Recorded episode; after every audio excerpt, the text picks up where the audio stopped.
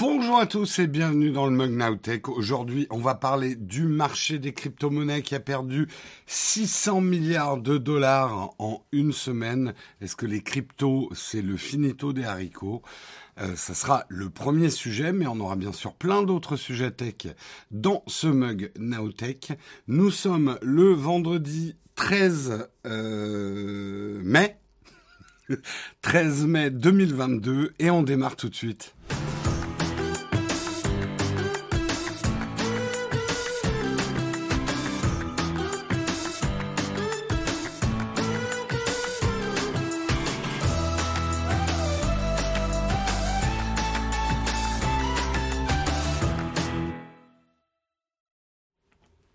Bonjour à tous, j'espère que vous allez bien. Bonjour à qui a dit qu'il découvrait le brin. Bonjour à toi, le brin 974 qui découvre l'émission. J'espère que ça te plaira. C'est une revue de presse de la technologie. Bonjour à tous et merci à ceux qui ouvrent le bal. Yataru qui n'a pas attendu une seconde et qui cumule son sixième mois d'abonnement. Grand merci aux contributeurs. Salut Mister D également, c'est la première fois que tu viens sur ce chat, ou en tout cas que tu t'exprimes sur ce chat. Donc, bienvenue à toi. Comment vous allez bien tout le monde? Bien réveillé La forme? Moi ça va, un petit peu enroué, je sais pas bien pourquoi. La fatigue, probablement. La fatigue, parce que bon, j'ai pas trop attrapé la crève, mais un tout petit peu enroué. Oh, Olek, 25e mois d'abonnement. Olek. Ce n'est plus de la fidélité, c'est de l'amour. Hein Passer le 24e mois.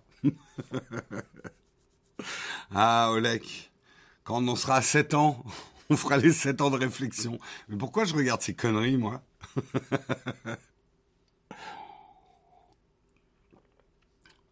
J'espère que vous allez bien. Covid, oui, ça doit être ça. Ça vous fait plaisir. Si ça vous fait plaisir. Réveillé à 6 heures, donc bien réveillé. Le monde appartient à ceux qui regardent le mug. C'est un vieux proverbe. Vieux proverbe français. Euh, à ce stade, on peut le dire. tout à fait, tout à fait. Bon, j'espère que vous allez bien. Vous avez intérêt parce que il y a des sujets, il va falloir s'accrocher ce matin. Je vous préviens tout de suite, il va falloir s'accrocher. De quoi on va parler ce matin? On va parler du marché des crypto-monnaies qui a perdu 600 milliards de dollars de valorisation. Un courrier international, on précise, merci, on fait son boulot, a perdu 600 milliards de dollars de valorisation en une semaine. Je vous expliquerai, en tout cas, à l'aune de ce que je sais, Hein, je ne sais, qu'une chose, c'est que je ne sais rien, bien évidemment. Euh, on parlera également de la Pixel Watch et de Wear OS 3 qui impressionnent tout le monde, sauf les propriétaires d'un iPhone. On parlera justement que Wear OS 3 ne sera pas compatible avec iOS et que quelque part, c'est dommage. On parlera, ça sera un entrefilet, mais on parlera que Saudi Aramco passe devant Apple et devient la plus grosse capitalisation boursière au monde. Passionnant. Ah, je le dis avec un peu d'ironie. Euh, nous parlerons par contre du nombre d'abonnés euh, de Disney Plus qui explose. On en parlait avec la chute de Netflix, mais Disney, et je dis Disney avec un Z si je veux, euh, Disney, lui, explose. Euh, et on analysera un petit peu ça. également une brève, c'est la Chine qui limite l'accès au stream pour les moins de 16 ans. Donc euh, si vous êtes en Chine et que vous avez moins de 16 ans, euh, vous serez... Non, en fait, vous pourrez regarder le mug. Parce que ça va surtout être après 22 heures que les streams seront interdits aux moins de 16 ans en Chine. et nous terminerons par une vaste tartine. Je ne sais pas si elle vous intéressera. On va parler d'Avatar 2, mais on va pas parler des grands schtroumpfs. On va pas parler de la qualité de la bande-annonce. On va pas parler de la hype. On va parler du format du film. On va parler de format cinématographique. Et vous verrez qu'il y a un scandale. Parce qu'il faut qu'il y ait un scandale, sinon personne ne regarde. Voilà en tout cas pour les sujets du jour. J'espère qu'ils vous vont. J'en ai pas d'autres. Et je lance tout de suite le kawa.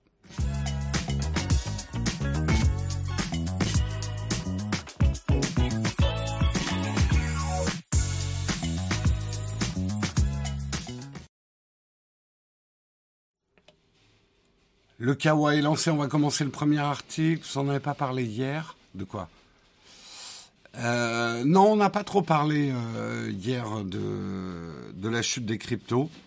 Et puis même si on en... Je sais plus, non, je crois pas que Guillaume en ait beaucoup parlé.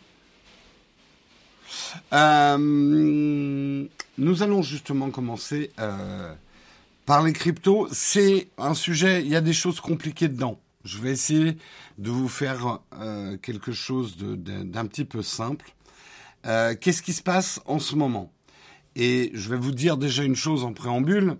Les choses se passent tellement vite que ce que je vais vous dire n'est déjà plus vrai ce matin. Mais je vous préciserai. La déroute continue sur les crypto-monnaies la plus ancienne et la plus importante d'entre elles, le Bitcoin, est passé sous la barre des 27 000 dollars. Son cours jeudi 12 mai au matin affichait 26, euh, 26 900 dollars, son plus bas niveau depuis décembre 2020. L'Ether, l'Ethereum, la deuxième des crypto-monnaies dans les échanges chute également en dessous des 2000 dollars, bien loin de son record des 4900 dollars en novembre 2021.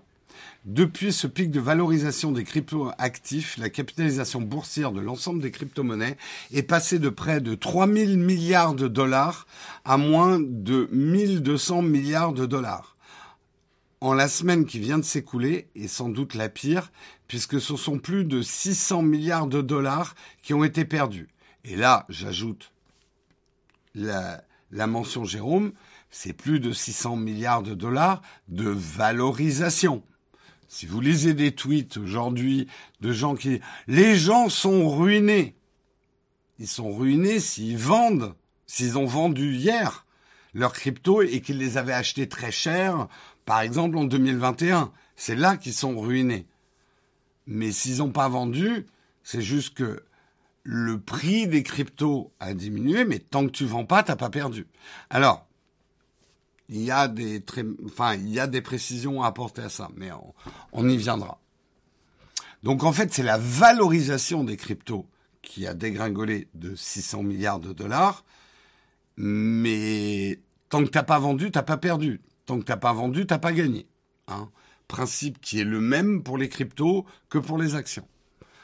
Euh, il faut bien comprendre ça. C'est hyper important. La valorisation, ce n'est pas de l'argent. C'est l'espérance de l'argent, on va dire. Euh, en seulement 24 heures, le marché des crypto-monnaies a vu disparaître plus de 200 milliards de dollars de valeur. Là, c'est précisé. Détail Bloomberg. Mercredi 11 mai, ce plongeon général qui a vu le Bitcoin perdre 10% de sa valeur et l'Ether 16% a été provoqué par l'effondrement du stablecoin euh, Terra USD. Ce crypto supposé plus stable car adossé à une monnaie classique, en l'occurrence le dollar. Un stable là, là, je vais essayer de faire hyper simple. Un stablecoin, c'est une crypto-monnaie, euh, mais qui pour avoir son titre de stablecoin, avec un certain nombre de mécanismes financiers, vous garantit, en théorie, que un de leurs stablecoins correspondra toujours à une unité monétaire, en l'occurrence le dollar. Donc, en théorie, un Luna, enfin, on va, euh, je vais pas vous mélanger les noms pour pas, pour pas, pour pas que ça soit compliqué, mais une stablecoin devait au minima correspondre à un dollar. Ça s'est pas passé comme ça. Euh, il faut dire que les monnaies numériques n'ont plus la cote dans le contexte international d'inflation galopante euh, qui renchérit le coût de l'argent. Les banques centrales du monde entier cherchent à durcir fortement leur politique monétaire pour lutter contre l'inflation. Petite explication économie de base. Nous rentrons en inflation. Je vous invite, si vous ne savez pas ce que c'est que l'inflation, à aller lire deux définitions aujourd'hui pour comprendre tous les articles. Inflation et stagflation. Euh, c'est même si vous vous intéressez pas à l'économie, c'est intéressant quand même de vous intéresser un minimum, aller comprendre ce que c'est qu'une inflation et aller comprendre ce que c'est qu'une stagflation, parce qu'on en parle beaucoup. Et si vous entendez, les banques centrales montent les taux directeurs. cette phrase, les banques centrales montent le taux directeur, ça veut simplement dire une chose. Schématiquement, ça veut dire que l'argent coûte plus cher. En gros, emprunter de l'argent coûtera plus cher. C'est des mécanismes anti-inflation. Voilà. Euh, cela provoque un mouvement de vente massive des actifs à risque dont font partie les crypto-monnaies. Faisait partie, justement, on y viendra. Aujourd'hui, alors si, quand même, deux doigts d'explication. Juste deux doigts, oui. Euh, vous voulez pas un whisky avant? Pardon. J'ai incité de la peur dans la gorge. Euh, comment vous expliquer ça simplement?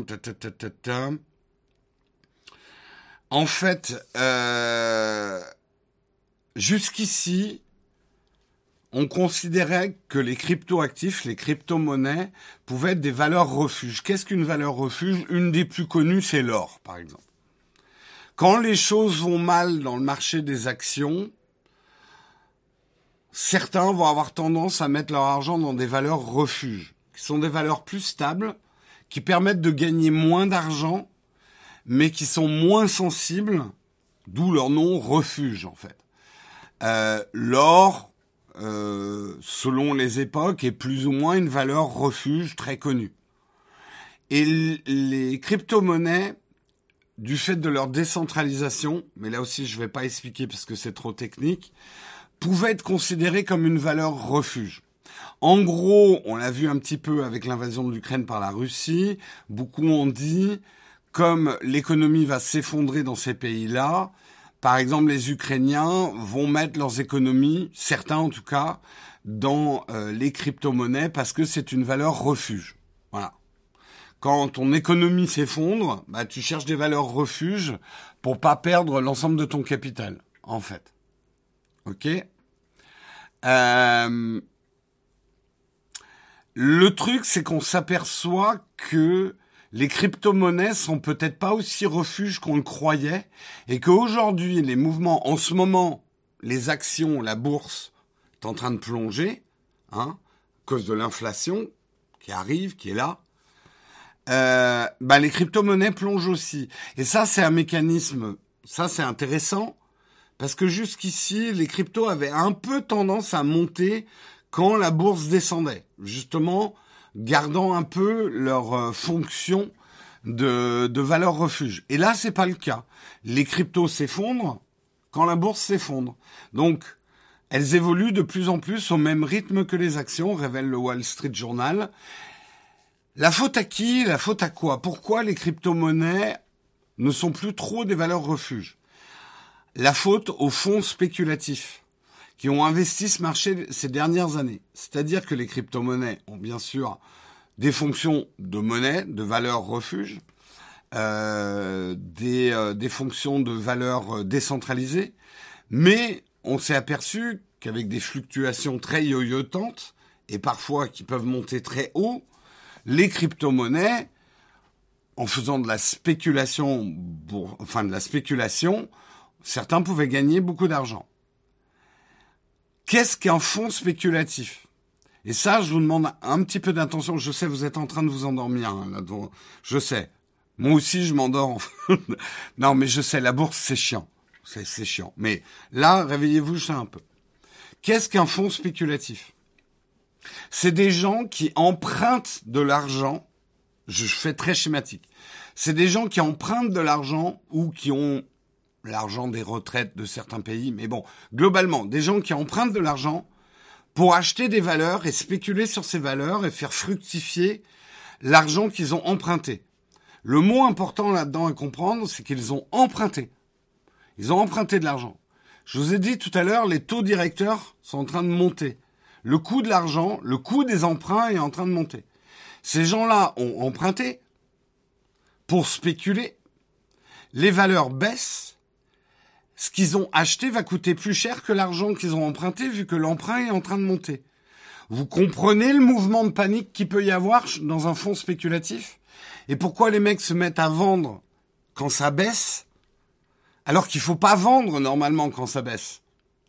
C'est pas une bonne idée puisque tu perds de l'argent. Mais eux, c'est simplement que ce qu'ils ont acheté est en train de leur coûter plus cher que l'argent qu'ils ont emprunté. Comprenez pourquoi il y a des paniques en fait? La panique, elle vient pas tant du fait qu'une valeur, qu'elle soit boursière ou crypto, baisse. Elle vient du fait que certaines personnes qui ont investi massivement sur certaines valeurs ont investi avec de l'argent qu'ils n'ont pas. C'est de l'argent qu'ils ont emprunté.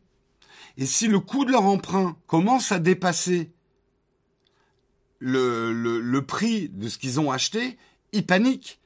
Parce que eux, ils doivent continuer à payer leur emprunt derrière. Alors, c'est la même chose si vous faites ça avec l'argent des retraités. Vous savez, il y a beaucoup de fonds de retraite qui investissent à la bourse. Parce que les systèmes de retraite dans certains pays, c'est des fonds privés qui investissent l'argent des retraités. Et eux, il y a des exigences de la part des retraités de faire fructifier le capital. Donc eux aussi vont paniquer quand ils ont investi sur des trucs qui commencent à baisser. D'où ces mouvements de panique qu'on peut avoir. Alors attention, mélangez pas tout. Les shorts, j'avais fait une grosse explication sur les shorts avec un schéma. Les shorts, c'est pas c'est pas ça. Ça c'est miser sur les baisses, c'est pas ça. Bah, en fait, c'est comme si tu fais le plein à 1,9 euros le litre et le lendemain il vaut 1,70. C'est c'est plus que ça, Corbian, pour comprendre. Imagine, tu fais le plein avec de l'argent à crédit. En gros, tu fais un crédit à la consommation à ta banque et tu achètes de l'essence avec. Et le prix de l'essence, alors imaginons que cette essence, tu la consommes pas. Tu l'as acheté pour spéculer sur cette essence. Et le prix de cette essence se met à baisser. Donc l'argent que tu mis sur l'essence en croyant que le prix de l'essence allait monter, eh ben, le prix de l'essence baisse. Et en même temps, ta banque, elle te passe un coup de fil, elle fait ouais, euh, là les, les banques centrales ont monté les taux directeurs, donc l'argent que tu as emprunté, je te remonte les taux de crédit en fait. Donc tu perds sur les deux tableaux.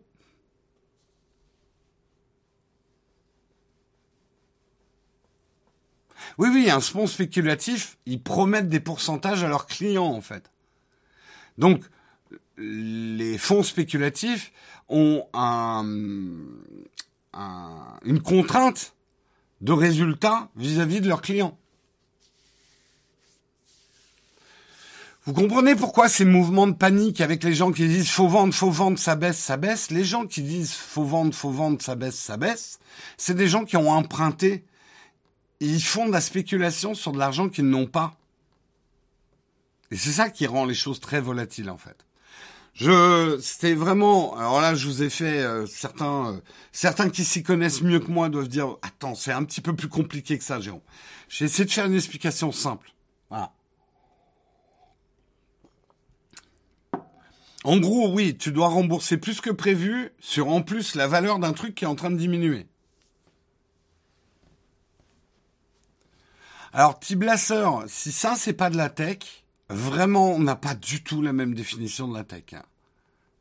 Je, les crypto-monnaies, désolé, hein, mais pour nous, chez Nowtech, les crypto-monnaies sont clairement de la tech. Et les valeurs boursières de tout ce qui est tech, c'est clairement de la tech.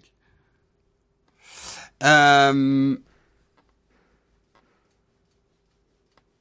Donc, qu'est-ce qui s'est passé justement avec euh, cette stablecoin, le, le fameux Terra, dont la monnaie est le Luna. Juste pour comprendre, Terra Luna, dites-vous que c'est la même chose. On va faire simple. Hein euh, en fait, euh, ce qui s'est passé, alors là aussi, il faut archi simplifier parce que même moi, je comprends pas tout comment ça fonctionne hein, les stablecoins. Mais en gros, les stablecoins ont des mécanismes de protection. Si Luna, donc Terra baisse, Normalement, des milliards sont injectés par le système pour garantir une parité dollar Terra Luna, on va dire. Comme je vous ai dit, une stablecoin, un dollar. Mais en fait, les mécanismes de protection n'ont pas fonctionné.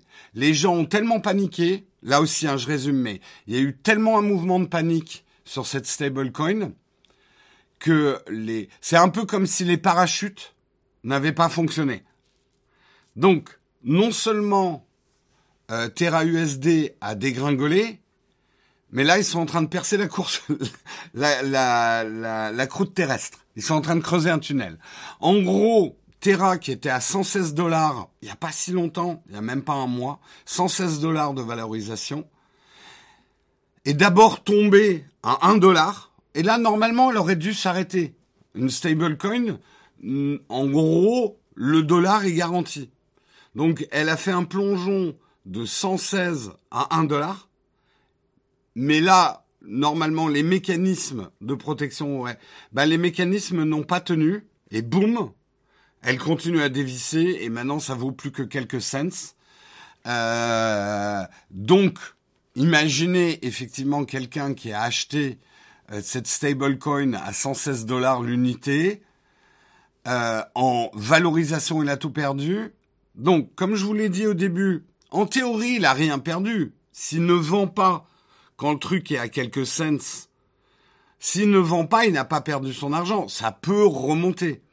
Le problème, c'est qu'il y a un moment, si plus personne ne fait confiance à une valeur, qu'elle soit boursière ou crypto-monnaie, tu peux tout perdre. Ça, c'est ce qu'on appelle le gros risque boursier. Le vrai gros risque boursier, ou en crypto, c'est qu'une valeur ne vale plus rien du tout, que plus personne n'en veuille, et que tu pourras plus jamais la vendre, elle ne remontera plus en fait. Remonter de 116 dollars me semble improbable. Disons qu'il va falloir beaucoup de temps. et s'il y a un truc qu'on comprend sur les crypto-monnaies, c'est que le, ça va beaucoup plus vite que la bourse, les cryptos. Et si je vous dis que ça va beaucoup plus vite, et je, je, je vais prendre vos questions après, mais déjà ce matin, les choses ont changé. Le Bitcoin est en train de remonter à 300 euh, à 300 000 dollars. Euh, ça veut pas dire que demain ça va pas rechuter, euh, mais déjà les cryptos, en tout cas une partie des cryptos sont en train de remonter ce matin. J'ai checké ce matin, euh, j'ai regardé. Donc vous voyez, euh, cet article qui est sorti hier hier soir est déjà un peu périmé. Le truc des cryptos, et c'est pour ça que les cryptos, quand même, il faut avoir le cœur super bien accroché, c'est que c'est très très volatile, ça va très très vite. Vous pouvez pas, là, il y a des gens qui me demandent, j'ai dit 300 000, pardon, 30 000, 30 000 dollars, oui, euh, la valeur du Bitcoin. Euh, enfin, est en train de remonter vers les 30 000 dollars. Mais demain, peut-être que ça retombera, je sais pas, à 15 000 dollars. Dès demain. Hein. Des gens disent, est-ce que c'est le bon moment d'acheter dans les cryptos? Faut pas que vous raisonniez comme ça. Faut pas que vous raisonniez comme ça. Euh, N'achetez pas ce que vous comprenez pas. C'est pas la peine. Vous allez vous faire des frayeurs qui n'en valent peut-être pas la peine. Déjà, hein, partons du principe, si vous me demandez euh, que vous voulez investir de l'argent, vous estimez que cet argent, vous n'en avez pas besoin. Ça, c'est la règle numéro un fondamentale, s'il vous plaît. Quand je vois effectivement qu'il y a des Américains qui mettent l'argent de leur maison en crypto, faites pas ces conneries-là. Là, ouais, vous prenez des risques euh, très graves, en fait. Euh, n'investissez pas de l'argent dont vous avez besoin, l'argent dont vous avez besoin pour payer votre maison ou acheter une maison dans le futur, payer vos études, euh, l'argent dont vous avez besoin pour maintenir votre niveau de vie, ne l'investissez pas, bordel. Hein, je vais en faire un t-shirt, ça. Ne l'investissez pas, bordel. Déjà, c'est la première chose. Moi, je, je vais vous donner, je ne vous donnerai jamais un conseil d'acheter ou pas acheter c'est votre argent, je veux absolument pas être responsable. Je peux juste vous partager une chose. Quand vous achetez euh, quelque chose de très risqué, et les cryptos, quoi qu'en disent les crypto fans, les cryptos sont quelque chose, et là on parle même pas des principes écologiques autour des cryptos, mais les cryptos sont quelque chose de très volatile. Très volatile, ça veut dire deux choses. Vous pouvez gagner beaucoup, vous pouvez perdre beaucoup. OK? C'est généralement le deal. Donc, si vous mettez de l'argent sur des choses comme ça extrêmement volatiles, ne dites pas que vous avez investi de l'argent. Dites-vous que vous dépensez de l'argent. En gros, dites-vous que cet argent est perdu. C'est une manière beaucoup plus sereine. Et si derrière, bah, ça remonte et vous gagnez beaucoup d'argent, quelle belle surprise. Mais si vous perdez tout, au moins vous direz c'est pas grave, c'est de l'argent que j'avais dépensé. C'est pas de l'argent que j'avais investi. C'est c'est c'est vraiment en fait c'est considérez que votre argent est mort à partir du moment où vous le mettez sur quelque chose de très volatile.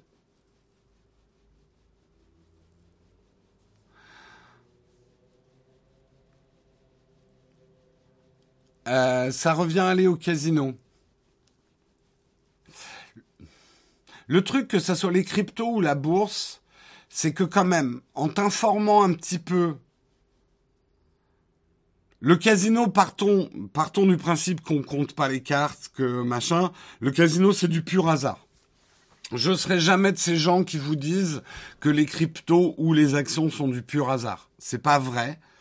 Euh, tu peux quand même euh, en lisant un minimum, en t'intéressant un minimum aux choses, prévoir certaines choses. Je dis pas qu'on peut tout prévoir, mais c'est pas un jeu de hasard quand même.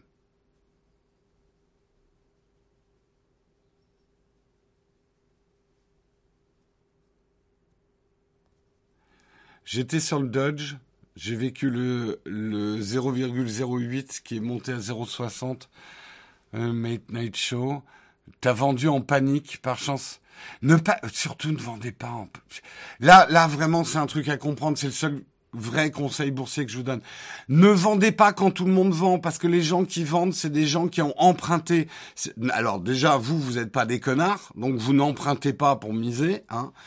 Les mecs qui paniquent, c'est des mecs qui ont emprunté pour acheter. Vous, vous avez aucune raison de paniquer.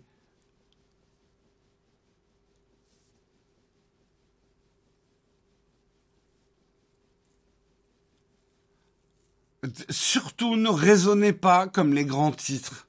Hein le, vieux truc de la bourse euh, euh, acheté au, son des ah oui euh, acheté au son des canons, vendez au son du clairon.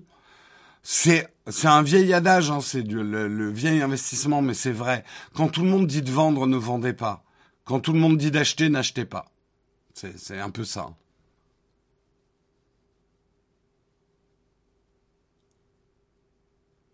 Quand on considère que les réactions humaines sont aléatoires, alors le marché boursier est aléatoire. Non, le marché boursier, le marché des cryptos est un marché hystérique. Il est hystérique pourquoi? Parce que les gens qui créent les hystéries, c'est des gens qui ont emprunté. Retenez bien ça. Ou qui ont des exigences de résultats qui font que ça crée des paniques. C'est ça qui crée l'hystérie autour de la bourse et c'est ça qui crée l'hystérie autour des cryptos.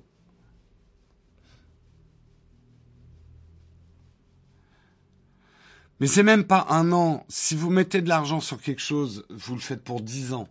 Ne le faites pas. Vous êtes pas, c'est pas votre métier. Ne soyez, ne pensez pas que vous êtes un trader qui va jouer euh, sur euh, les des, les quarts d'heure. Il va faire des milliards en un quart d'heure, revendre, acheter tout le temps au téléphone et tout. Non, non, à moins que ce soit votre métier. Mais c'est pas ça que vous allez faire.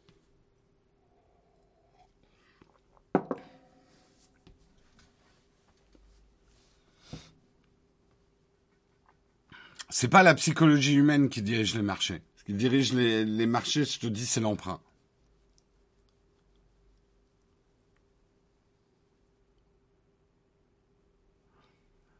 Quand acheter Vraiment insultant, c'est une décision qui doit être strictement personnelle. C'est toujours un mélange d'instinct et d'information. Déjà, n'achète pas ce que tu comprends pas. Si tu comprends rien aux crypto, n'achète pas de la crypto. N'écoute pas les gens qui te disent achète de la crypto, c'est trop bien, je me suis fait tant d'argent. Eux, ils comprennent peut-être ce qu'ils sont en train de faire. Si toi tu comprends pas, n'achète pas. Je donne vraiment des conseils de vieux cons, mais je vous jure, parfois les vieux cons, ils ont raison. Euh, n'achète pas ce que tu comprends pas. N'achète pas de l'argent avec de l'argent dont tu as besoin. Et j'ai envie de te dire, achète quand tout le monde dit de vendre. Sois un chacal, sois une charogne. T'achètes quand tout est perdu. Au pire, bah tu perdras aussi. Mais euh, voilà, achète quand les hystériques vendent. Voilà, c'est tout. C'est le seul conseil que je donnerais.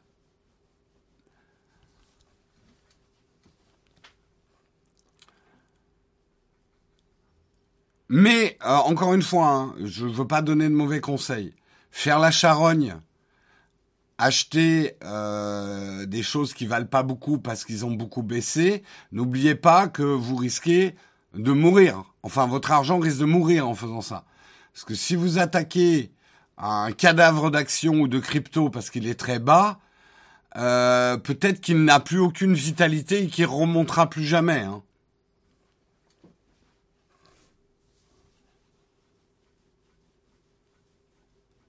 Je suis blindé en Nowtech Coin, c'est amplement suffisant. On parlera du programme du stable Nowtech Coin tout à l'heure, Néo. Euh, Est-ce que vous avez encore des questions? Alors voilà, typiquement, je vais quand même donner un conseil. Les gens qui vous disent il faut acheter Luna maintenant, le risque il est gigantesque parce que Luna ne vaut plus rien. Peut-être que certains vont faire fortune en achetant un truc qui vaut plus rien mais la probabilité que ça ne vaille plus jamais rien, elle est très grande quand même hein, aussi. Hein.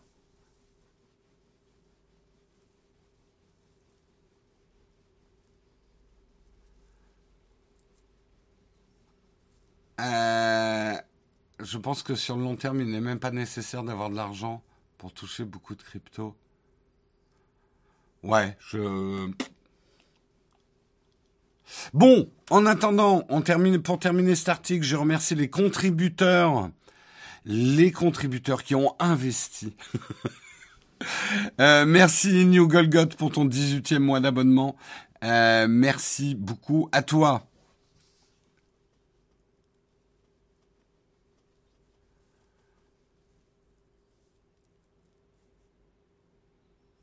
J'ai un conseil d'investissement moderne, l'immobilier, ça perdra jamais. Ah, je te le souhaite, Ponk.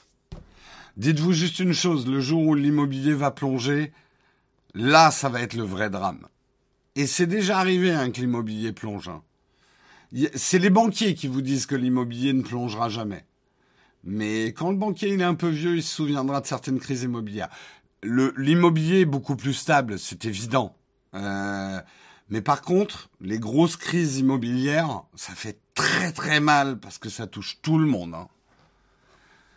Ça touche tout le monde. Donc attention, on est en train de parler de la spéculation immobilière. Si vous achetez votre maison juste pour avoir votre maison, vous n'êtes pas en train de faire de la spéculation forcément. Mais les gens qui pensent qu'ils sont mieux protégés contre les crises avec la spéculation immobilière, ils ont raison dans un certain sens par contre, je les avertis, je préfère avertir parce que si tu lis un peu l'histoire économique, le jour où il y a un crack dans l'immobilier, c'est violentissime. Violentissime.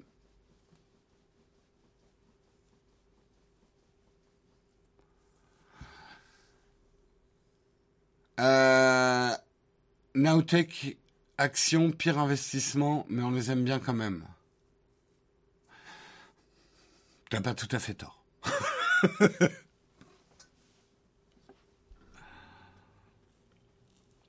Vous savez, dans les années 80, si je me souviens sont bons, il y a eu quand même un, bon, une bonne baisse immobilière. Hein. ça a fait bien mal. Hein.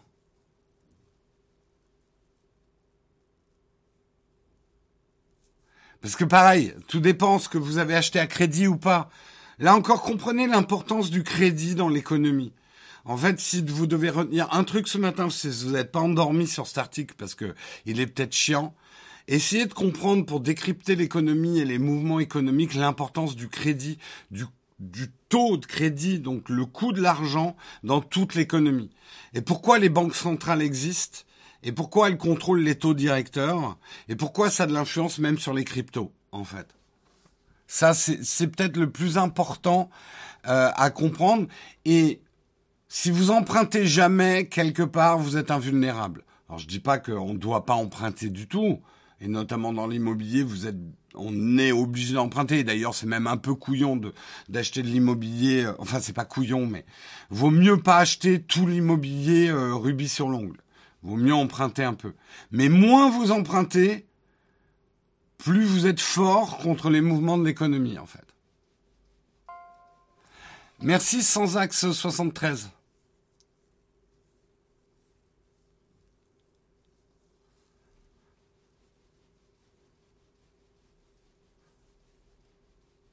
Invulnérable et tu vis dans une cabane, quoi. ouais, mais au moins elle est vulnérable, hein. Souvenez-vous, le loup et les trois petits cochons. Allez, on continue parce que sinon on va passer. Il est quelle heure là? Oh la vache.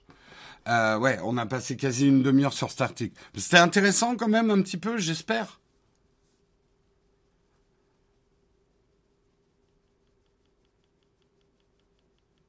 Ouais, non, mais Kawet, j'ai vraiment voulu faire, simple. J'ai, dit des conneries. Oui, Luna n'est pas le stable de Terra, je sais. Mais j'ai vraiment voulu faire ultra simple. Sinon, on perdait tout le monde. Ok, bon, bah, cool que ça en ait intéressé certains. On passe à un article beaucoup plus tech. Tech, gadget, objet. On va parler de la Pixel Watch. C'est un article de Tech Radar. La Google Pixel Watch et Wear OS 3 impressionnent tout le monde, sauf les propriétaires d'iPhone. L'un des points forts de la conférence Google I.O. 2022 a été les révélations tant attendues de la, Pixel, de la Google Pixel Watch. Ou du moins un teasing grand format. Google conserve quelques secrets sur la future montre connectée, Guillaume vous en a parlé hier, mais une grande partie des éléments divulgués a de quoi enthousiasmer les plus impatients, avec notamment l'intégration de la technologie Fitbit. Reste une grosse tâche au cœur du tableau. La smartwatch Pixel Watch ne sera pas compatible avec iOS. Moi, je pense que la plus grande hype, c'est le design. Elle est vraiment jolie. Son bracelet ressemble vraiment à une Apple Watch, ça c'est clair. Mais là, pour le coup, on a un design hyper différenciant euh, de, euh, de l'Apple Watch. Moi, j'aime, moi honnêtement, je suis pas très montre, je suis pas très smartwatch mon ronde. Pour une montre traditionnelle, bien évidemment, j'aime les montres rondes. Euh, par contre, Smartwatch, vu que je, je, je tiens quand même à avoir un maximum d'éléments affichés, je suis plus pro le choix de l'Apple Watch de l'écran rectangulaire pour avoir plus d'infos, plus lisible en fait. Mais je dois reconnaître que c'est très sexy une smartwatch ronde. Alors, WeThings, on en a parlé, Nani Eric. Pour moi, WeThings n'est pas exactement une smartwatch. C'est une montre tracker d'activité avec quelques fonctionnalités de smartwatch. Mais ce n'est pas une smartwatch comme une Apple Watch l'est, en fait.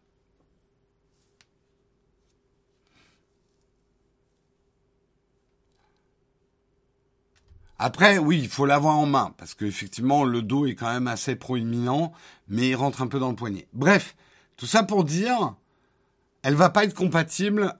Si vous avez un iPhone, vous n'allez pas pouvoir acheter la Pixel Watch. Si vous êtes ancré dans l'écosystème Apple, cela ne sera probablement pas une surprise puisque l'Apple Watch n'a jamais été compatible. Alors, l'inverse est vrai. L'Apple Watch n'a jamais été compatible avec les Android. Si vous avez un Android, vous ne pouvez pas acheter une Apple Watch. Donc, est-ce que Google s'est dit, bah, on va faire pareil qu'Apple nous, notre montre, on va pas la rendre compatible avec les iPhones. On sait qu'il y a des smartwatches sous Android qui sont compatibles iPhone, euh, qui, en tout cas, euh, fonctionnent. Peut-être pas aussi bien qu'avec un Android, mais vous pouvez quand même l'acheter si vous avez un iPhone. Là, vous pourrez pas. Ça sert à rien, en fait. Et ça a été le cas également de la Galaxy Watch 4, j'en avais parlé dans une vidéo, euh, qui n'est pas compatible. Alors, j'en vois certains d'entre vous qui disent on s'en fout. Euh, probablement que la plupart des gens qui vont acheter une Pixel Watch, c'est parce qu'ils sont sous Android. Oui, mais est-ce que la philosophie d'Android n'était pas d'être ouvert à un maximum de monde Et que quelque part... Alors, on pourrait se dire, bah, Apple fait bien la même chose. L'Apple Watch n'est pas compatible avec Android. Donc, fuck it. Euh, nous, c'est pareil, les montres Android ne seront pas compatibles Apple. Allez vous faire foutre, les gens qui ont des iPhones. Vous ne pourrez pas bénéficier de notre super smartwatch sous Android. Ouais, mais t'es pas au même niveau de vente que l'Apple Watch. C'est-à-dire que t'as un marché à conquérir, t'as des chiffres à faire quand t'es la Pixel Watch ou la Galaxy Watch. T'es pas en position de leader, t'es en position de challenger. Donc j'aurais plutôt tendance à dire ravale ta fierté et sois compatible avec les iPhones pour être une alternative à l'Apple Watch. Donc je pense que c'est pas un très bon move Et a priori, en plus, c'est plus un problème de software. Euh, c'est-à-dire que euh, WatchOS 3 ne serait pas compatible. On peut pas développer une appli euh, pour iOS. Alors, je sais qu'une appli iOS pour les smartwatches Android ont tendance à avoir moins de fonctionnalités. Mais au moins, tu peux espérer en vendre quelques-unes à des gens qui ont des iPhones, quoi.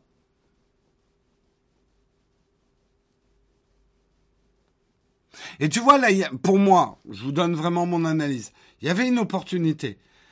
Moi, je le vois parce que j'ai la même à la maison. Marion, elle est dans l'écosystème Apple, mais hors de question qu'elle achète une Apple Watch. Elle déteste la forme rectangulaire. Là, il y avait une vraie opportunité de vendre à Marion une, euh, une Pixel Watch alors, je ne sais pas si elle la trouve chouette ou pas, mais au moins, là, elle a un écran rond. Et il y aurait une opportunité pour lui en vendre une et qu'elle conserve son iPhone, en fait.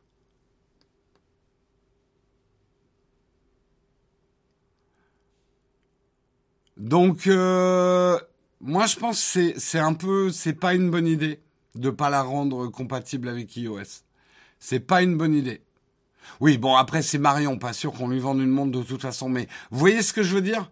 Il y a des gens qui achèteraient pas l'Apple Watch parce qu'elle est trop moche pour eux. Et que peut-être que celle-ci pourrait les convaincre.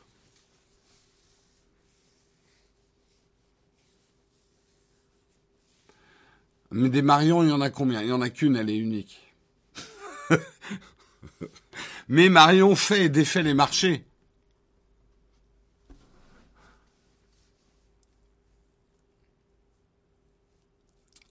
Euh, la philosophie de la Pixel Watch est dans, l'écosystème Pixel, d'où la montre et les écouteurs. Oui, non, mais d'accord, mais tu peux avoir ton postulat marketing de dire oui, écosystème Pixel et tout.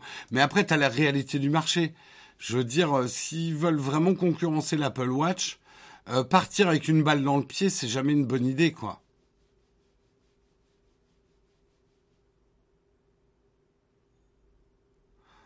Bah, vous demanderez à Marion si elle achèterait le, la Pixel Watch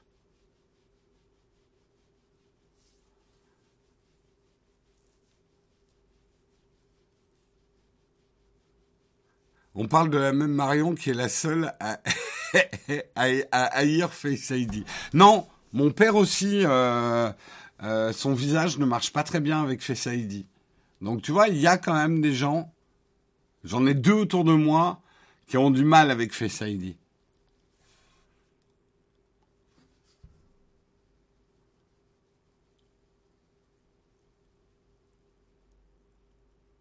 Faudrait vraiment que quelqu'un fasse une montre semi-connectée à 100-150 euros, genre les Swatch pour les notifications. Oh, ça existe, tu peux trouver un sale orange.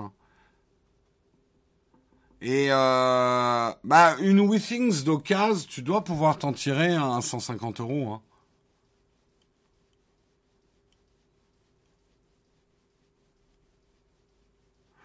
Je, maintenant, je peux rien promettre sur ce qu'on va tester ou pas tester sur la chaîne. Peut-être.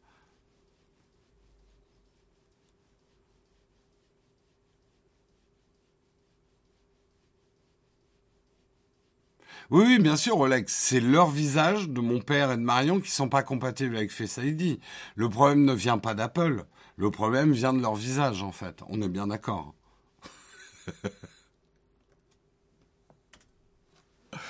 On est bien d'accord. Voilà. Moi, je trouve aussi que c'est dommage que euh, cette Pixel Watch, on pourra pas l'utiliser avec iOS. Ça aurait été...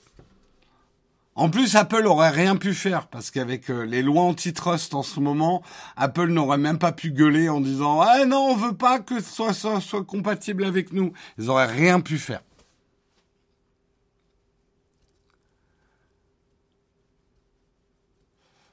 Moi, j'ai une montre normale, j'arrive pas à saisir l'utilité des smartwatches. C'est pas grave, hein, Jo Musashi. Hein.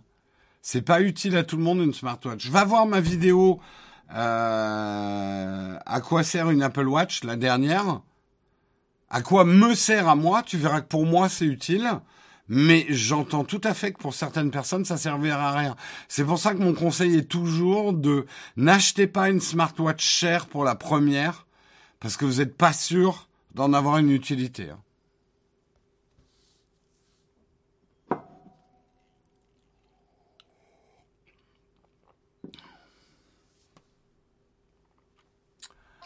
Merci beaucoup de Guitounou69 pour ton deuxième mois d'abonnement, meilleure chaîne d'infotech. Merci à toi pour le compliment en plus.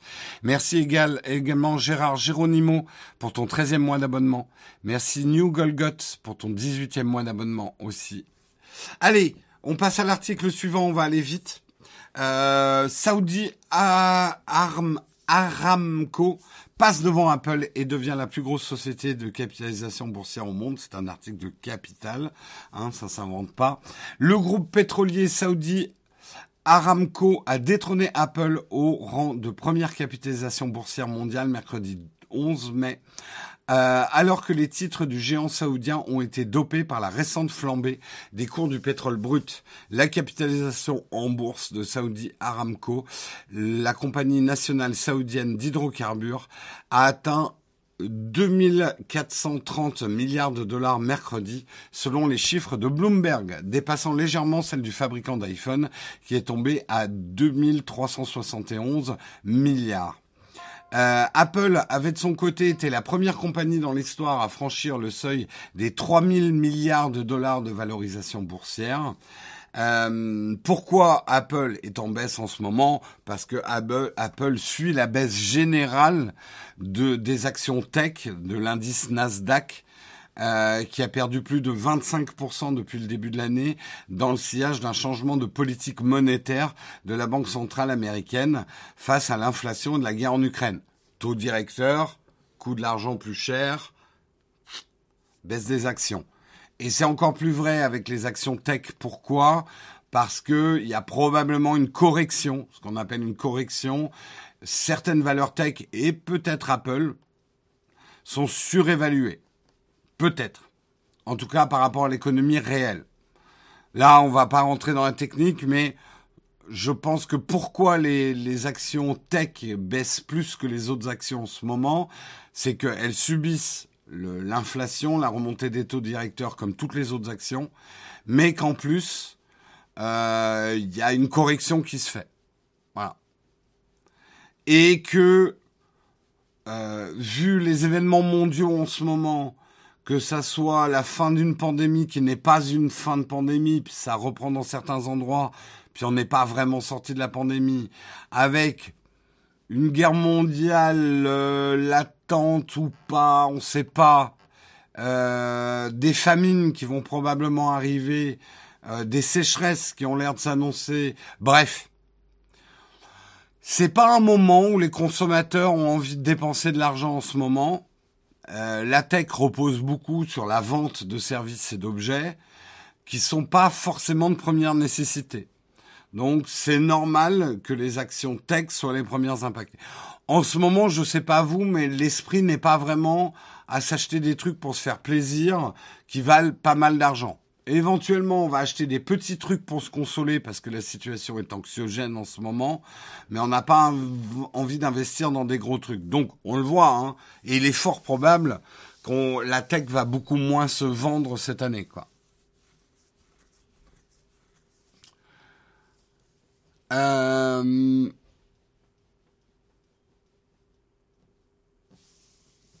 c'est fou comme la, guerre en Europe de l'Est affecte le monde entier il y a 100 ans.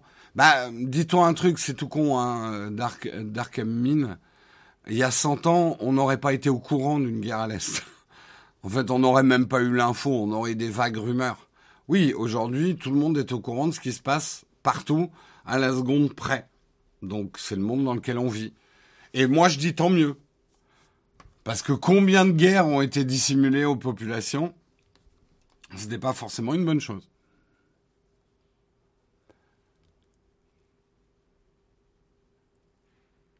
Euh...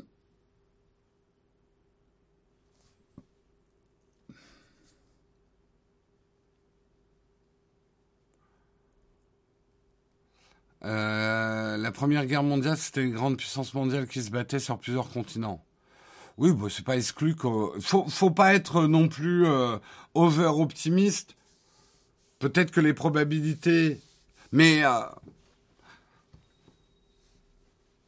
la guerre mondiale n'aura probablement pas la même forme que les deux dernières. Certains disent qu'on est déjà dans la guerre mondiale depuis pas mal d'années. Euh, et c'est pareil, c'est des grandes puissances hein, aussi à travers le monde. Hein.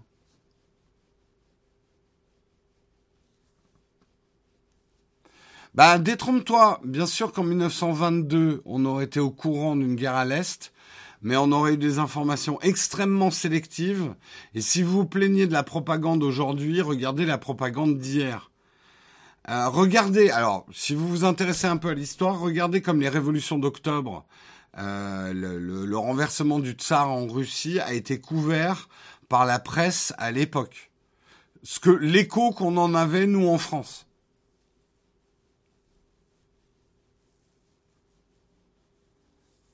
Combien de choses ont été dissimulées euh, aux yeux des populations, encore plus que maintenant. C'est pour ça que ça me fait parfois sourire quand je vois les gens qui disent on nous cache tout. Aujourd'hui, ça devient compliqué de cacher des choses. Beaucoup plus compliqué qu'hier. Même dans les dictatures les plus fermées, quoi.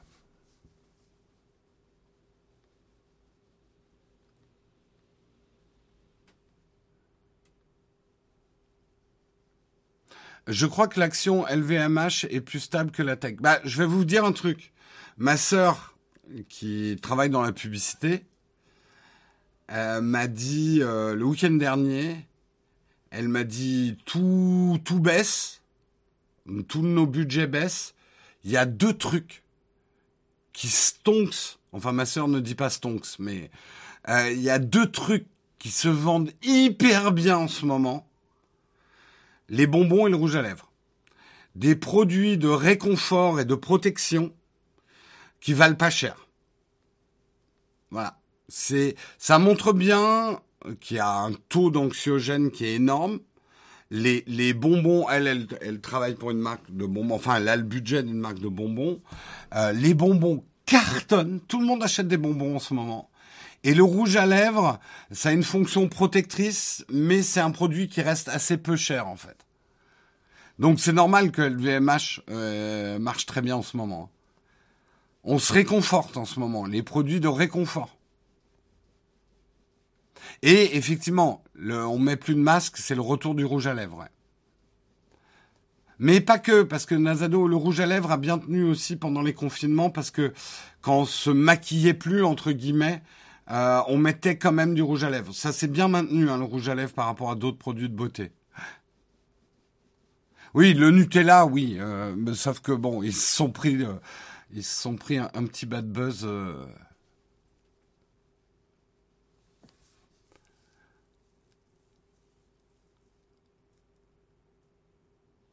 Réconfort pour la fin du monde.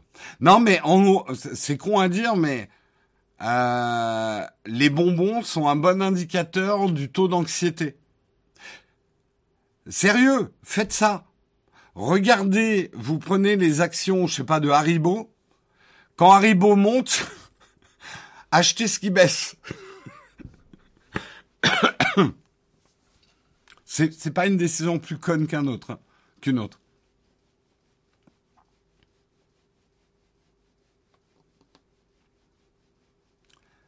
Euh, non, mais d'une manière générale, la nourriture pas chère, facile à consommer. Euh... je suis sûr, alors j'ai pas les chiffres, je suis sûr que les ventes de cigarettes aussi augmentent en ce moment parce qu'il y a du stress. Euh...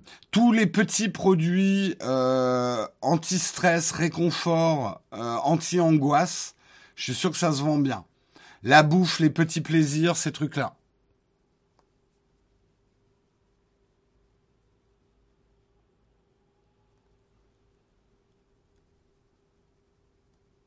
En parlant de maquillage, pourquoi les gens qui passent à la télé se maquillent et pas les youtubeurs? Il y a deux raisons. Une raison technique, c'est que d'abord, historiquement à la télé, on avait des éclairages à l'ancienne qui chauffaient beaucoup. Donc on se maquille pour pas transpirer. Euh, les youtubeurs sont un peu arrivés avec les lumières LED, tu vois, moi, euh, pas LED, L-A-I-D, hein, LED, L-E-D. Les lumières, moi, que j'utilise ne chauffent pas du tout. Donc, je n'ai pas à me maquiller pour ne pas transpirer. Euh, après, euh, sache que de temps en temps, on se maquille. pour, des, pour gérer certains éclairages très forts, on se maquille pour ne pas briller. Donc on va mettre du fond de teint. Après, il y a aussi le fait que euh, sur YouTube, euh, traditionnellement, on ne cherche pas à éloigner avec un quatrième mur. Tu vois, la télé a toujours créé un mur entre le téléspectateur et le présentateur. Euh, le YouTuber a toujours voulu se présenter comme quelqu'un qui était votre pote, proche de vous, alors que ce n'est pas votre ami. Euh, mais il a toujours voulu se présenter comme ça. Mais c'est une question intéressante.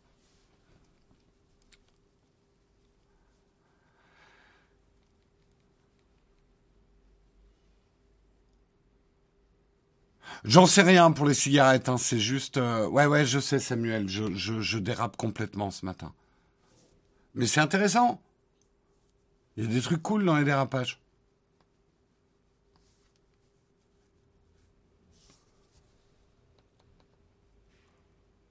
Bah, pourquoi je me... Enfin, Là aussi, relisez l'histoire, le maquillage des hommes. C'est relativement récent que les hommes ne se maquillent plus. Et il y a eu un retour du maquillage pour les hommes dans les années 90. Euh, why not? Euh, Enfin, je sais pas, moi je... Je... Je, vais peut-être paraître prétentieux, mais euh, j'ai pas besoin... Euh, enfin entre guillemets, ma virilité n'est pas assez faible pour qu'elle soit remise en cause ou en danger par le fait que je mette du maquillage. Euh, vous voyez ce que je veux dire Et honnêtement, mettre du fond de teint un jour où j'ai mauvaise mine, j'avoue que je le fais pas parce que je pense jamais à acheter de la terracotta ou des trucs comme ça. Surtout qu'effectivement, moi, j'ai quand même une apparence publique à faire les matins. C'est vrai que je pourrais faire un effort pour vous les matins où j'ai une sale gueule de me maquiller un peu. Pourquoi pas? Je vais peut-être m'y mettre. Là, c'est plus du dérapage, du drift de compétition. Tout à fait. Là, je fais du drift artistique. Frimeur. Je suis un frimeur, me dis-tu, me les brises. bah écoute. Non, non, je parle, euh, le retour du maquillage dans les années 90, je vous parle pas de Boy George, euh, machin, etc. Il y avait une vraie mode, je sais, parce que je travaillais, moi, à l'époque, pour L'Oréal. Euh, il y a eu un retour du maquillage masculin, comme euh, le maquillage masculin a beaucoup existé dans l'histoire. Il y a plein d'époques de l'histoire où les hommes se maquillaient. Il y a eu un retour du maquillage et il y avait un vrai marché du maquillage masculin dans les années 90 avec la fameuse mode métrosexuelle euh, où les hommes assumaient beaucoup mieux leur part de féminité. En tout cas, c'est ce que le marketing leur disait. Mais voilà, non, non, je suis pas en train de vous parler des maquillages à outrance de, de, de Cure ou ce genre de choses. Je vous parle du maquillage urbain des gens, des mecs qui remettaient du terracotta, qui se donnaient bonne mine, quoi.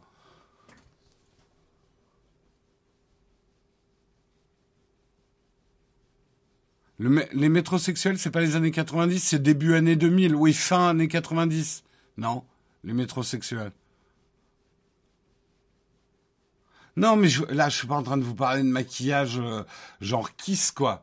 Je vous parle juste de se faire un gommage, un petit peu de fond de teint. Euh, voilà, se mettre un peu en beauté.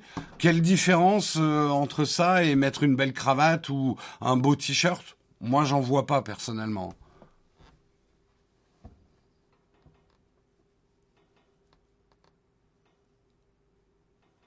Le métrosexuel, il me semble quand même que c'est une mode des années 90 ou je me trompe? Me trompe-je Mais pas du tout, le fond de teint, c'est vraiment femme.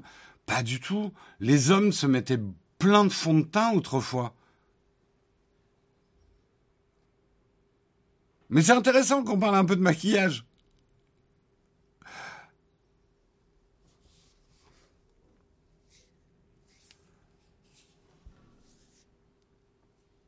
Mais pourquoi pas mettre du eyeliner pour souligner ton regard? Pourquoi tu n'aurais pas le droit, quoi?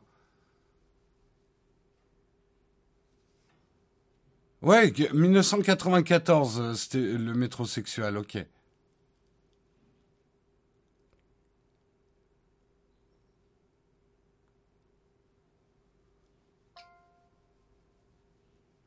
Jérôme est naturellement beau gosse. Euh, franchement, j'aurais besoin de maquillage un certain matin. Bref, allez, si on continuait, on va faire ça super vite. Euh, Netflix, ça descend. Disney, ça monte. Voilà, l'article est fait, c'était un article de Combini. Non, en vrai, on parlait l'autre jour de Netflix euh, qui se casse un peu la gueule au niveau des abonnés. Et je vous disais, je vous disais justement que moi, par exemple, en ce moment, je me priverais moins de Disney Plus que de Disney. Bah, je suis pas le seul. Euh, Disney a atteint 137,7 millions d'abonnés en progression de 33% sur un an. En fin décembre et début avril, le groupe de Burbank a gagné 7,9 millions d'abonnés en net à son service de vidéo par abonnement. Les chiffres contrastent avec celui de son grand concurrent Netflix, qui a perdu 200 000 comptes sur la même période, alors que la plateforme n'avait pas connu de recul depuis plus de 10 ans. Euh, en ajoutant les plateformes de sport ESPN plus spécialisé en sport et Hulu plus orienté vers les adultes et Star en, France. Disney le groupe compte plus de 205 millions d'abonnements début avril. Même si certains utilisateurs souscrivent à une formule qui propose les trois services à un prix avantageux. Euh, le directeur général Bob Chapek a indiqué que Disney visait toujours une, une fourchette de 230 à 260 millions d'abonnés d'ici la fin de l'année fiscale 2024 ce qui pourrait faire passer devant Netflix qui compte actuellement 221 millions de comptes. Il prévoit également euh, de voir le streaming devenir rentable à cet horizon. Vous vous souvenez de l'époque où euh, on disait Disney avait aucune chance contre Netflix? Netflix est beaucoup trop gros. C'est intéressant ce qui se passe. En fait, euh, on a trop pensé Disney Mickey. Ah, c'est que du contenu pour les gamins. En fait, c'est pas du tout ce qui se passe. C'est pas du tout ce qui se passe. Ben, tu peux dire Netflix a énormément grimpé pendant le Covid, la chute est normale maintenant que la crise est passée, mais euh, on pourrait dire la même chose de Disney, euh, Disney Plus. Ils ont énormément grimpé pendant le Covid et les gens se désabonnent pas en ce moment.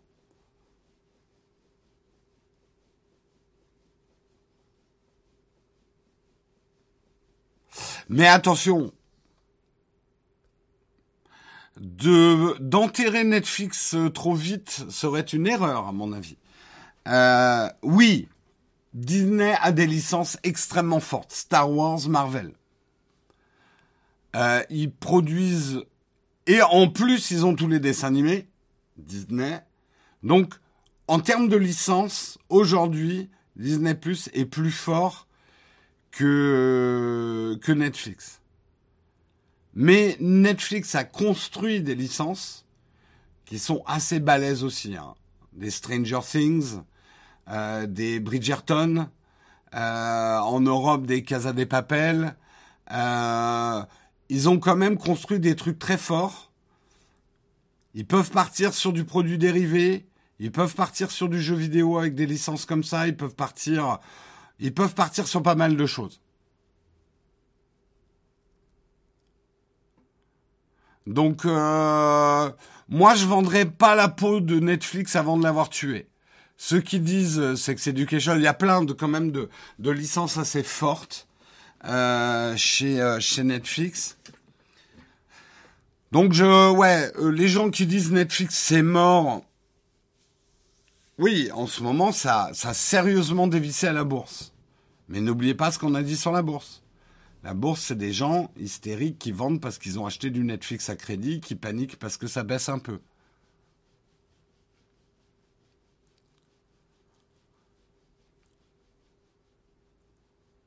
Donc euh, on est on est surtout en train de en fait ça va être les prochaines décisions de Netflix qui vont être super importantes on va dire les trois ans à venir pour Netflix, c'est ça qui va décider est-ce qu'ils vont rester dans la course, ralentir, être complètement dépassés.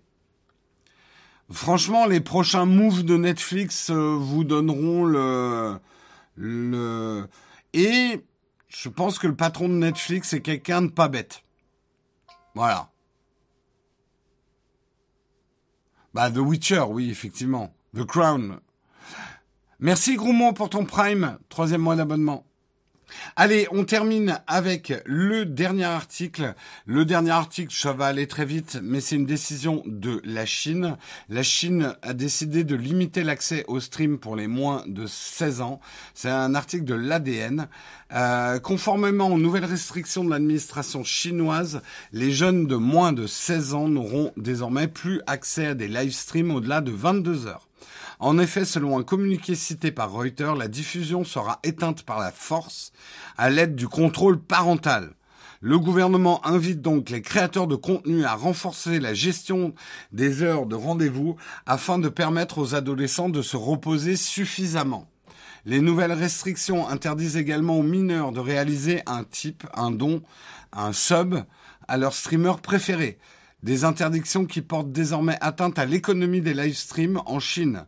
En effet, ces subs d'un montant libre qui permettent aux spectateurs de soutenir leurs créateurs favorisent favoris représentent des gains importants pour les streamers. Et même pour certains, c'est leur gagne-pain. Donc, je m'adresse ici au gouvernement chinois. Je sais même pas comment on dit bonjour. Bref, bonjour. L'émission Le Mug est une émission à teneur pédagogique qui incite la jeunesse à se lever tôt, à 8 heures, pour écouter des news tech qui sont traitées avec discernement et intelligence afin d'ouvrir l'esprit de nos gentils téléspectateurs, euh, téléspectateurs, gentils streamers. Donc je propose que la Chine interdisent les subs aux méchants streamers qui streament la nuit empêchant notre jeunesse de dormir, mais qu'il y ait un sub obligatoire pour les émissions culturelles comme la nôtre à 8 heures du matin. Merci d'avoir pris le temps d'écouter. Ouais, non, mais euh, je prévois l'avenir. Euh, ok, il est 15 heures à Pékin, là, mais peut-être qu'ils vont venir en France aussi, hein. Vu comme c'est parti, euh, voilà. Donc, nous, on sera une émission pédagogique du parti. Voilà. Donc, aujourd'hui, notre section spéciale piquer de l'argent à Bezos pour le mettre dans la, la, la poche de Naotech devient soutenez les émissions qui vous lèvent tôt. Parce que le monde et le parti appartiennent à ceux qui se lèvent tôt. Et lutter contre ces méchants streamers qui vous empêchent de dormir et soutenez ces gentils streamers qui vous aident à vous réveiller. Voilà. Vendu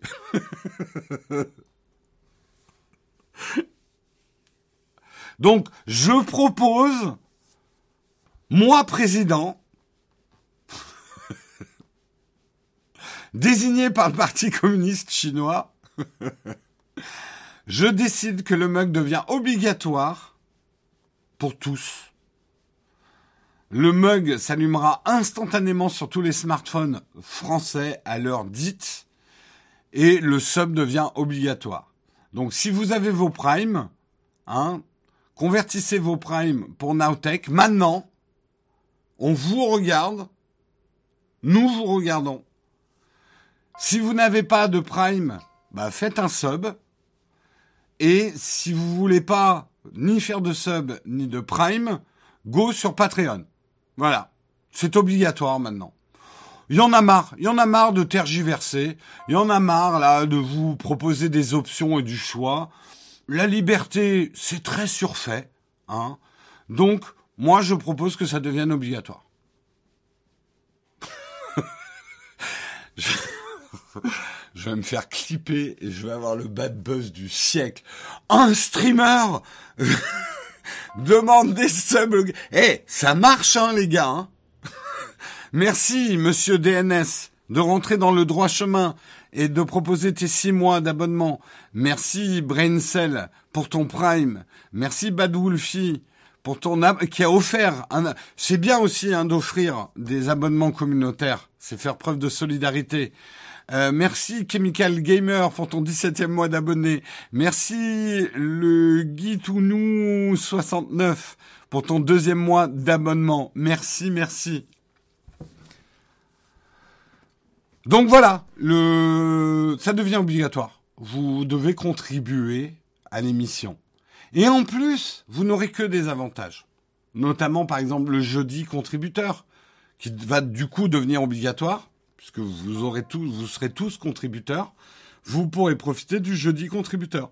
Vous pourrez profiter de la section privée dans notre Discord réservée aux contributeurs, vous permettant d'échanger avec vous. Bien sûr, tout ça sous le regard affectueux du parti. Euh, merci Wenzy29 pour ton prime.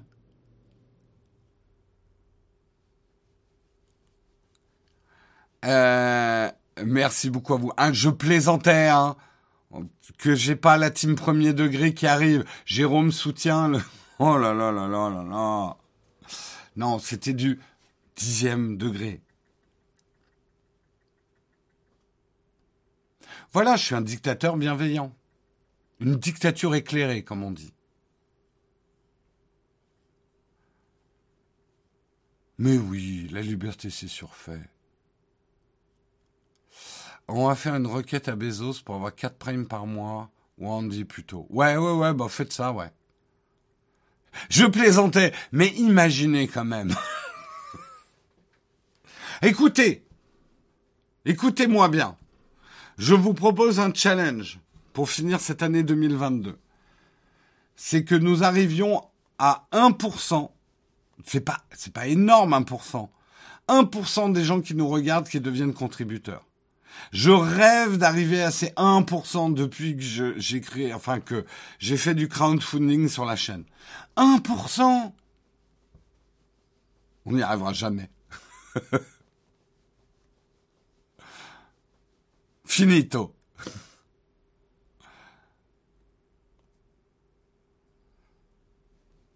Il en manque combien? Alors là, j'ai pas les stats, mais je pense qu'on n'a jamais dépassé le 0,3% euh, de ceux qui nous regardent qui sont devenus contributeurs.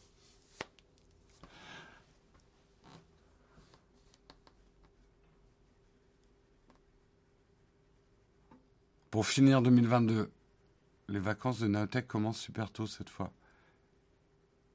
Non, mais euh, là, je te parle jusqu'à décembre 2022. Olek, est-ce que tu compterais encore les années comme un écolier? La fin de l'année, c'est le départ aux vacances d'été?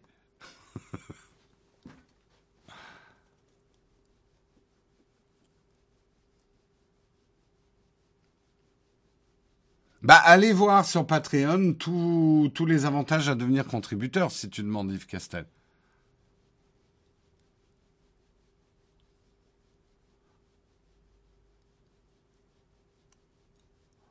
Euh, les deux sont durs, Fabrice. Avoir des contributeurs qui restent, mais aussi d'en recruter. Hein. Voilà, voilà. Allez, on va terminer euh, par une tartine. Je pense pas qu'on ait le temps de faire un camp de fac. On verra.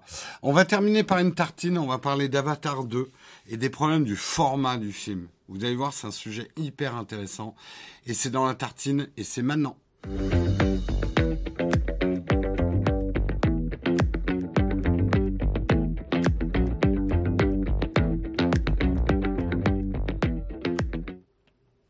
Merde, j'ai coupé mon générique de tartine un peu tôt, désolé. Euh, on va parler d'Avatar 2. Vous avez peut-être vu la bande-annonce, vous êtes peut-être hypé par la bande-annonce.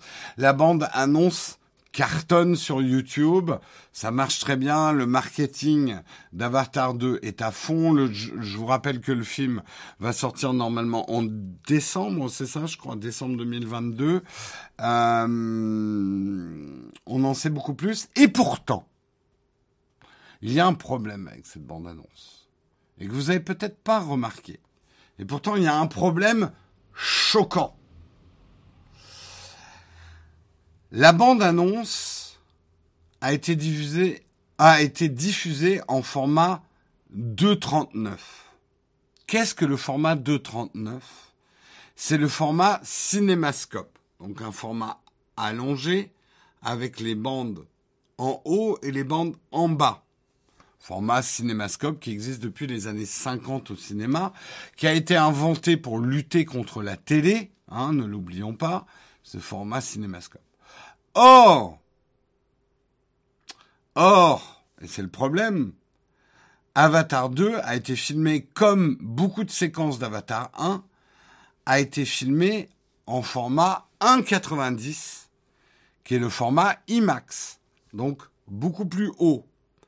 On a globalement une grande largeur, mais on a mis plus de place, on n'a plus la bande noire en haut et en bas. On n'est pas non plus dans le 4 tiers de la télé d'autrefois, mais en gros, si vous avez déjà vu des films en IMAX, euh, l'image est plus haute en fait. Ok? Et pourquoi c'est un problème? Et je vais vous montrer. Regardez ces images.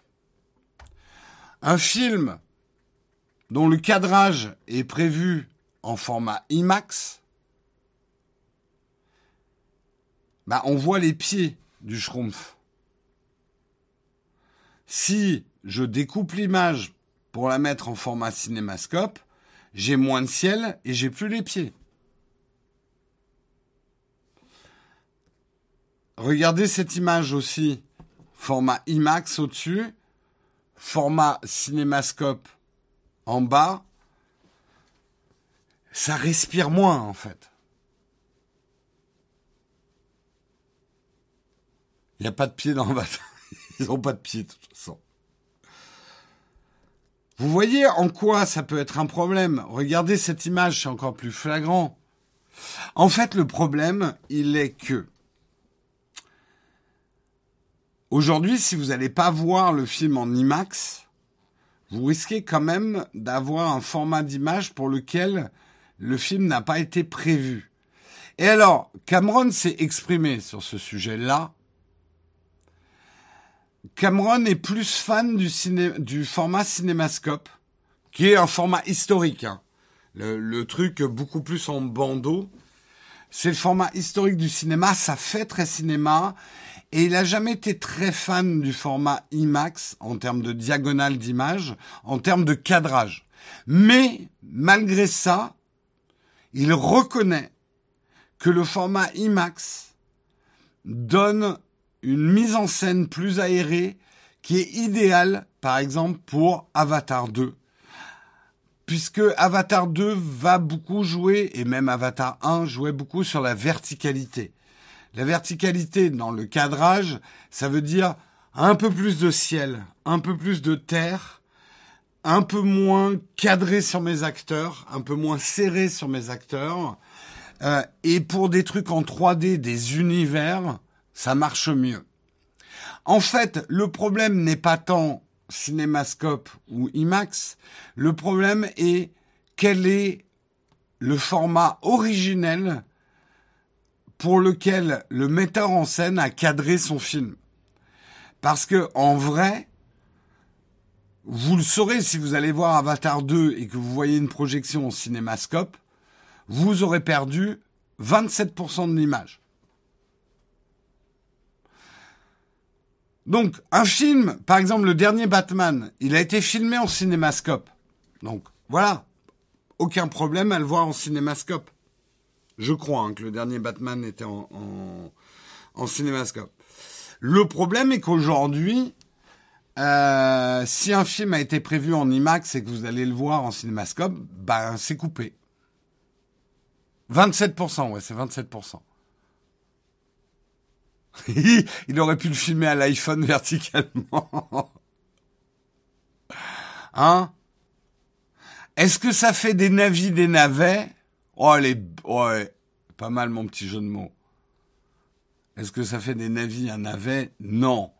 Est-ce que c'est hyper grave? Non. Mais maintenant que je vous l'ai mis dans la tête, ça devient grave pour vous parce que vous êtes des technophiles.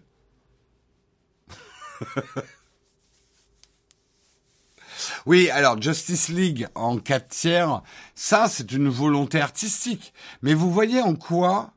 Euh... Ah merde, oui pardon.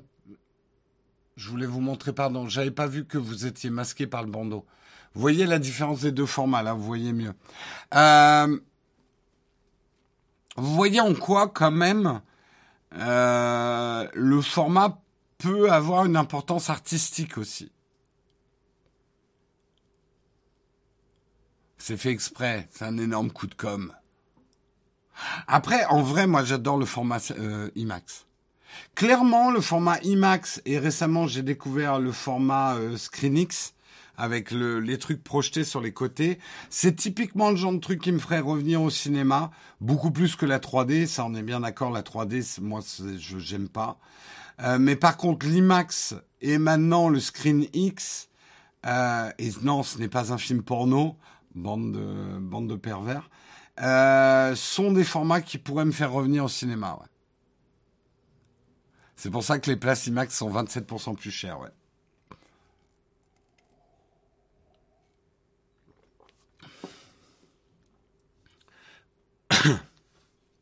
bah, je suis pas d'accord, euh, Octop.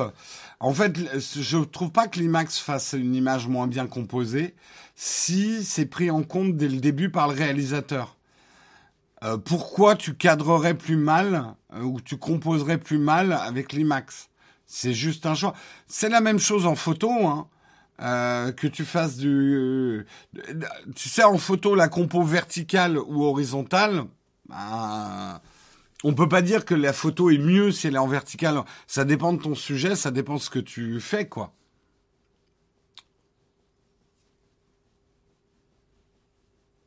Ben, c'est ce que je pensais au début, Zelb. Le format cinémascope est cool pour composer une image très grandiose. Autrefois, oui. Mais aujourd'hui, c'est le contraire. Je trouve les films beaucoup plus grandioses et c'est idéal pour les films euh, Marvel Popcorn euh, Blockbuster, le format IMAX, t'as une image beaucoup plus grandiose que le cinémascope parce que ça respire en haut, ça respire en bas, quoi.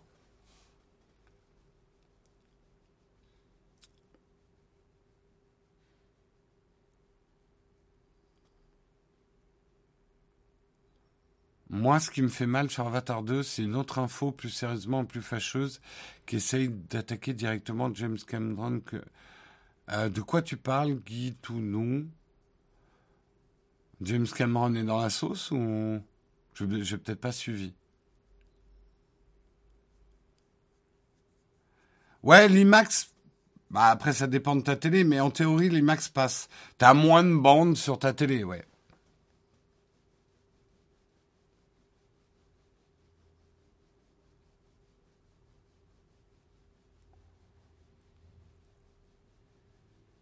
Euh, perso, la qualité optimale du cinéma, c'est le Dolby Cinéma, que des avantages. Alors moi, là, je... Franchement, tu vois, on a, la télé qu'on a, nous, c'est la LG que je vous avais montré sur la chaîne. Euh, je l'ai eu effectivement en échantillon euh, pour faire cette vidéo, hein, je vous le cache pas. C'est pas une télé ultra grande, mais là, on vient de s'équiper euh, d'une euh, d'enceinte hi et on a acheté euh, de quoi avoir un son Atmos. Donc j'ai deux enceintes au plafond, euh, deux derrière, deux devant et une voix du milieu. On n'a pas de caisson de basse parce que les deux colonnes qu'on a pris devant sont suffisantes. On n'a pas besoin de caisson de basse. Eh ben, je peux vous dire que ça me change beaucoup plus le visionnage de mes films que d'avoir une plus grande image. Franchement, Waouh, c'est génial. Donc le son est plus important que l'image. Déjà.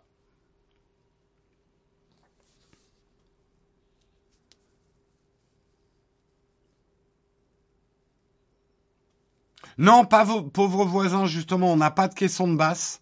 Donc les, les infrabasses passent un peu moins bien que si on avait un caisson de basse.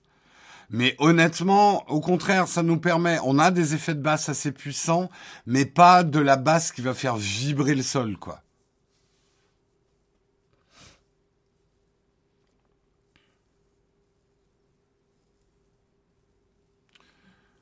Oui, oui, audiovisuel. Mais c'est moi qui vous l'ai dit ça dans une vidéo. Enfin, c'était... Euh... Enfin, il n'y a pas que moi qui le dis. Euh. Mais effectivement, audiovisuel, l'audio est placé avant visuel. Mais en cinéma, le son est plus important que l'image. Hein. En gros, imaginez-vous dans une salle de projection, l'image est légèrement floue. Ça va vous énerver, mais c'est regardable. Le son crachouille, vous sortez tout de suite et de vous demandez un remboursement. Et vous dites non, flou, je partirai aussi. Je vous garantis, il y a plein de films qui sont légèrement flous.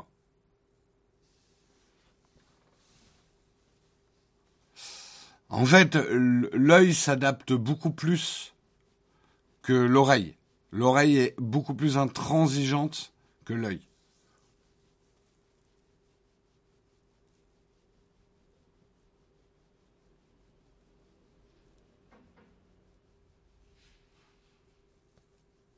Un petit écran avec un bon son, c'est meilleur qu'un grand écran avec un mauvais son. Ça, c'est clair.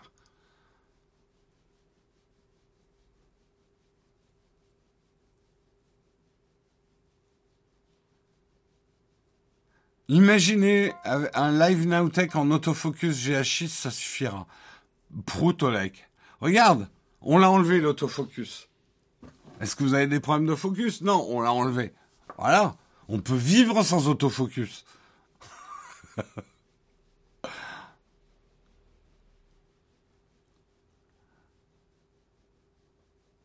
Ah bah le dernier Batman, oui, était très flou. Ils avaient utilisé des objets, ils ont utilisé des objectifs pétés pour le filmer.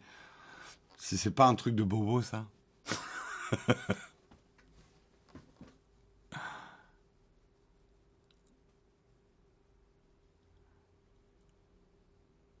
Guillaume Slash et Flonflon Musique arrivent en même temps.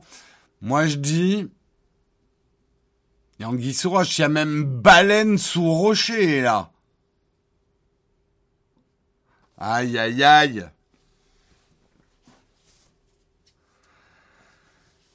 Euh, pour mon home cinéma, 80 du prix et dans le son. C'est ce qu'il faut faire. En plus, le son, ça vieillit bien mieux que l'image. Enfin, les enceintes vieillissent mieux qu'une télé. Hein. Ah, on me voit plus. Merde, j'ai oublié de remettre ma caméra. Merci de me l'indiquer.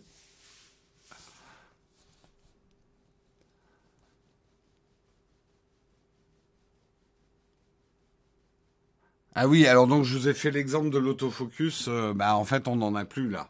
Donc euh, vous avez plus de problème d'autofocus, on n'en a plus.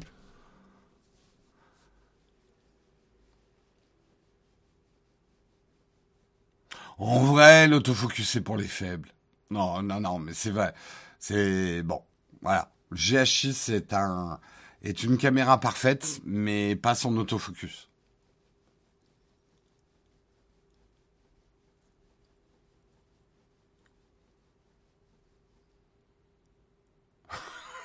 C'est pas vrai, on n'est pas ensemble, il dit ça encore. C'est tellement mignon Mais c'est tellement mignon C'est mes fils, de toute façon. Ça devient bizarre comme histoire. Hein. On va peut-être arrêter là. Et la crypto dans tout ça, bah il fallait être là au début de l'émission. Hein. On en a fait des tartines sur la crypto. Il est 9h28. On va pas faire de camp de fac, sinon on va terminer trop tard. J'ai énormément de travail aujourd'hui, donc je ne peux vraiment pas euh, faire une émission à rallonge. Euh, donc on va arrêter sur ce scandale Avatar. Mon parent a encore un système Bose de 15 ans, ils sont 5 ans, reste excellent. Ben oui, oui, oui.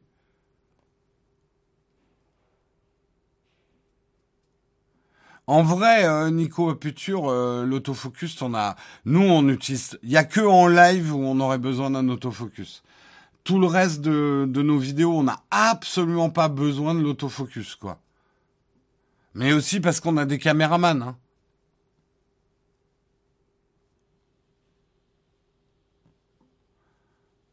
Euh, si vous bougez moins sur la chaise sans autofocus, ça va aller. Bah, en vrai, là, est-ce que ça vous a dérangé qu'il n'y ait pas d'autofocus? Au moins, euh, le, fond ne bouge pas. Si j'avais un autofocus, là, il deviendrait net. Là, il marche pas si mal, si. Attendez, on va voir, je le remets, l'autofocus. Hop. Voilà. En autofocus, ça donnerait ça. Oui, il marche quand même, hein, l'autofocus. C'est juste que c'est pas hyper fiable. C'est pour ça qu'on, moi, je le mets plus, en tout cas. Nous, on utilise le Carina Focus, c'est bien mieux pour tourner les vidéos. Donc vous voyez, il y a quand même un autofocus, mais vous voyez, il n'est pas fiable. De temps en temps, il va chercher dans le fond. C'est pour ça que je le mets pas moi. Hop.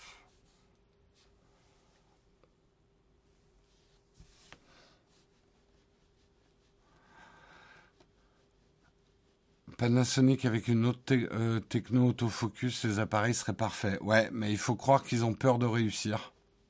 Allez, il est 9h30, je vais devoir vous quitter ce matin. Avec regret, bien évidemment, je vous souhaite un excellent week-end. Il y a une nouvelle vidéo avec des chats dedans qui va sortir soit aujourd'hui, soit lundi. Mais soyez prêts si vous aimez les chats. Quand je vous ai dit, on est prêt à tout maintenant pour avoir des vidéos qui marchent sur YouTube. La prochaine vidéo, il y aura des chats dedans. Tout ce que je peux vous dire. Ah ouais, on sort la, on sort la carte chat. Donc, soyez bien inscrits et surveillez la chaîne YouTube parce que vous savez qu'en ce moment, YouTube ne vous recommande plus nos vidéos. Donc, si vous aimez quand même nos vidéos, euh, allez voir de vous-même hein, sur notre chaîne si on n'en a pas sorti des, nouvelles. Aidez-nous aussi en les recommandant autour de vous, en les partageant, hein, même si vous avez deux followers et qu'il y en a un qui regarde, bah, ça fait toujours une vue de plus. Donc vous pouvez nous être utile aussi pour nous sortir de l'ornière de l'algorithme YouTube dont on a déjà parlé. Euh, Qu'est-ce que j'ai d'autre à vous dire? Est-ce que je vais jouer ce soir? On va dire qu'il y a un, allez, un petit 70% de chance que je stream ce soir. Euh, probablement du... On va voir. Je, je crois pas que Guillaume soit dispo. Donc euh, peut-être qu'on continuera Valheim. On verra.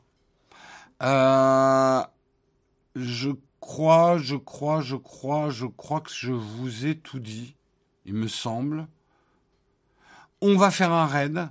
On va faire un raid euh, pendant le générique de fin. Donc je lance le générique de fin. Je vous souhaite un excellent week-end. On se retrouve lundi à 8h. Et, et, et il est où mon, mon générique de fin? Et passez un très bon week-end. Ciao tout le monde